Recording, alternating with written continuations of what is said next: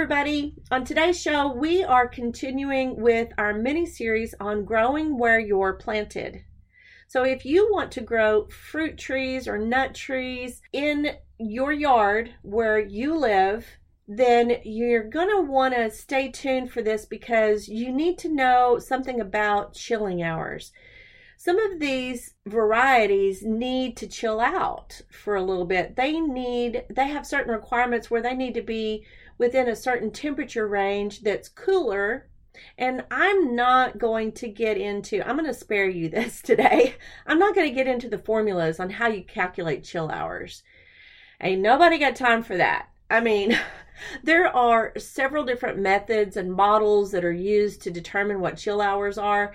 And I just don't worry about that. What I want to know is where I fall on the map just net it out for me. Tell me what my chill hours are. But there are a lot of different maps. So you got to pick the right map for you. Again, it's an educated guess. All of this information that we have out there available to us to figure this out, this is something else that I don't know that I would worry so much about where the information where the information comes from but part of me, that nerdy part of me inside, wants to know that I'm talking to someone that didn't just repeat what someone else said a county away. Because a county away can make a lot of difference. Because the the maps kind of go like if you take your finger and you just kind of go from left to right, but you move your finger up and down as you go, kind of like a wave, kind of like a graph would. Um, that can make the difference on whether or not your tree is successful because the climate changes like that. It changes in waves. It changes in micro uh, climates. It doesn't go, okay, well, this is what it is in this county, this is what it is in that county. It may be three different things in one county, depending on what county you live in.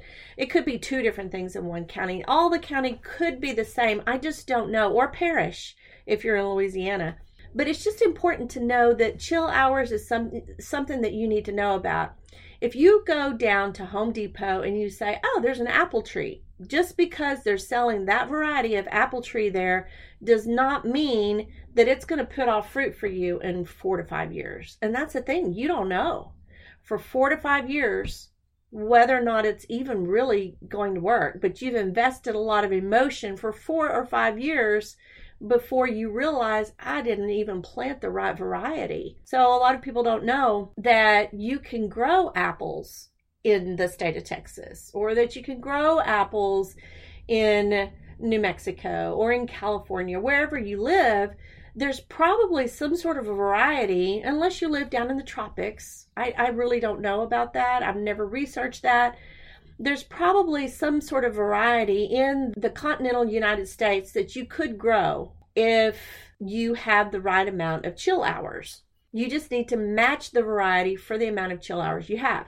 For instance, where I live, I found out that I'm somewhere between 800 to 1,000 chill hours. I want to be sure that I get a variety that needs somewhere between those chill hours. What did I say? 800 to 1000. I might even look at 600 to 900. So when you go to these websites and they say this tree needs this amount of chill hours, or you're in the store and on the tag it says this amount of chill hours is required. This is just something that you're going to want to know. I'm not going to get into how you calculate it. Again, I'm just going to tell you where you can find it you can go to my website and I have pasted or I have a, a copy of the United States chilling hours map there on my website. But I'm also going to give you in the show notes where you can go to get your chill hours, not by zip code, unless you live in the southern the southeast part of the United States, you're lucky enough that you can find it by going to it is yeah, agroclimate. Again, what I want to know is where I fall within that map. So that's the tricky part. There's a lot of maps out there and you pick the one you want. The most important thing to know is that you might have to look at chill hours if you're picking out cherry trees, apple trees, and various nut trees, but the the point of this is not to give a list of the ones that need chill hours, but the point is to just to know that there are some that need to have a dormancy period. They need that in order to be able to set fruit. If they don't get that, if they don't get those chill hours that they need, they won't set the fruit. So, one more thing to understand is it's not an exact science. Chill hours are not exact. For example, if you have a fruit tree that requires 500 chill hours, this doesn't mean that it has to get exactly 500 hours. That's just an estimate. It's just somewhere around that. It's kind of like what we were talking about with the USDA zones. You just need to be kind of in the general area. You don't need to hit the bullseye. you just need to hit the target. You know, if it's 50 hours, 100 hours, more or less, it's not going to be a big deal probably if it's 100 hours more than 100 hours more or less it's probably not going to be a big deal. You just don't want to try to find an apple tree that is only 400 hours when you're in the 1200 hour range. You want to get close. So if you were in the 400 chill hour range i would say try to get something that was between 2 and 600 or three and 500, somewhere that's in that general vicinity, I wouldn't make the leap from going from 400 hours to 1600 hours. Um, if you're somewhere in the vicinity of, say, 800 to 1000 chill hours, then I would go somewhere between, you could do 700 to 900. It's, it's really a lot like the zones, right? If you're in zone 8A, I would go ahead and buy plants. This is going back to the other day when we were talking about USDA zones. You can make the jump up to nine or down to seven, however you want to look at it. But you just want to be somewhere in that general range. So, anyway, that is chill hours. There's a lot of different maps out there. You can't really find it by zip code unless you're lucky enough to live in the southeast United States where they have that website, Agroclimate, I think it was. I'll put it in the show notes. And if you are other than those in the southeast United States, you can find it by going to Wonderland, or excuse me, Wonder Map. That's W. Uh, you tell you what, I'll just put it on the in the show notes. I'll put a link. But if you go to ch- getchill.com, you have to click on the Wonder Map then you have to go get the station that's closest to you. And then you have to put the station ID in there. It's kind of like an old radio station. It's KTXY or KLTV or something that's assigned to them by the FCC or, or NOAA or whoever it is. This governmental agency assigns them a station number you have to have that specific station number and then you got to paste it into this other map. That's why I just did it with, and you can do it that way and it'll give you all of the results based on about four or five different models. So for me, I went and did this just for the heck of it. I pasted in my station ID number and it gave me, let's see, one, two, three, four, five different models. The below 45 model, the between 45 and 32 model, the Utah model, the positive Utah model, the dynamic model. Well, it gave me 1213 it gave uh, chill hours. On one it gave me a thousand and four chill hours. On one it gave me 828 chill hours.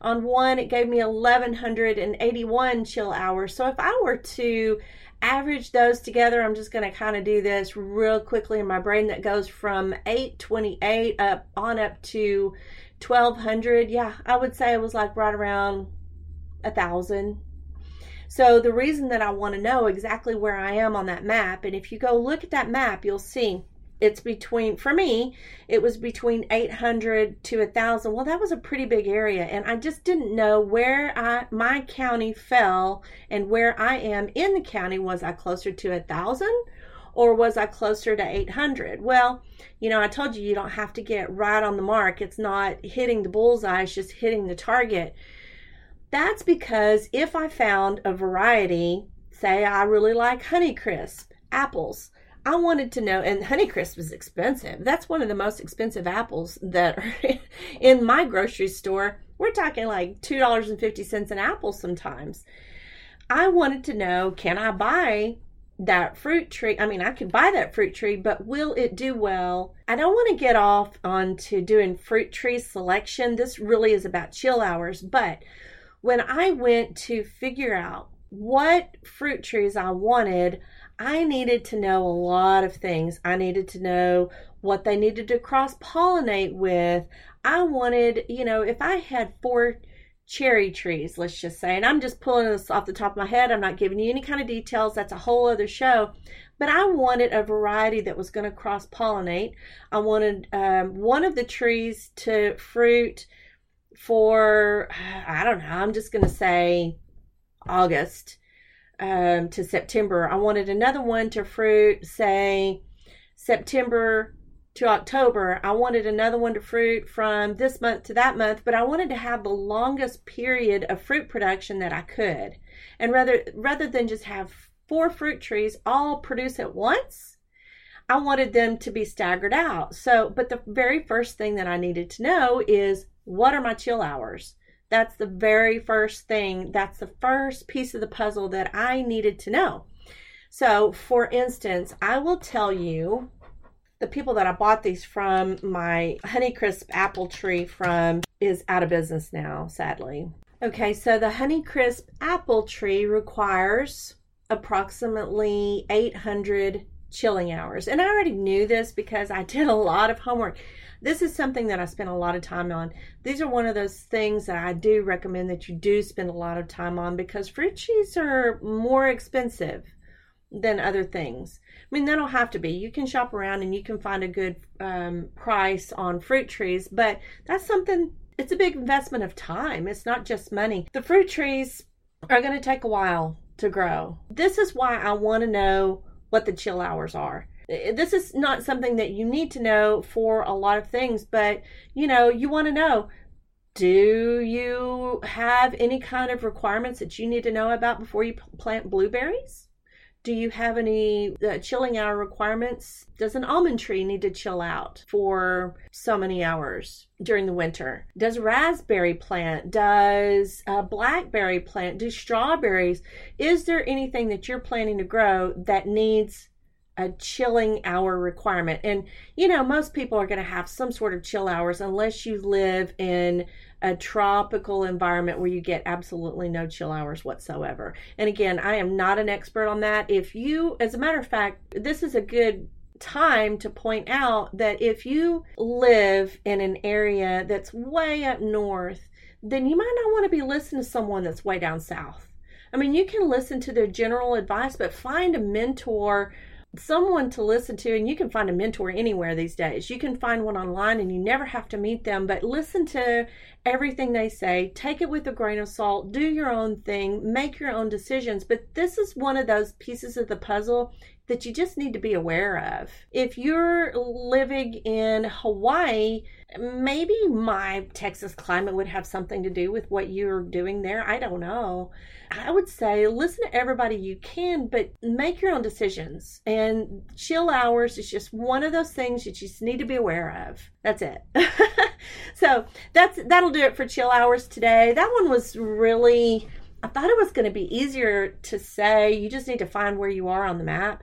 But I went again and looked today because I have determined where my chill hours are, and there's so many more maps out there. It's just really kind of confusing, and I tend to lean towards the one that's the USDA map, except that it appears to be quite outdated. It, it doesn't appear to be updated anytime recently, and I don't see any history of a regular period of time where it is updated regularly, L- at least on the USDA map. I know it's once every 30 years uh, or something to that effect. On the first and last chilled, um, on the first and last frost dates, I know that I need to look at that once a year. I just don't know when this uh, USDA map was updated. Again, you're not trying to hit the bullseye, you're just trying to hit the target. You just need to land somewhere on the map you just need to know where you are on the map and you just need to be aware that there is such a thing as chill hours, especially if you're going to do fruit and nut trees. So, all right, well, that is all for today. And tomorrow we are going to be talking about identifying microclimates. this is a fun one for me. It's fun, but I think that we're going to have to probably do multiple shows on this over time because it's just so fascinating. But until then, bye for now.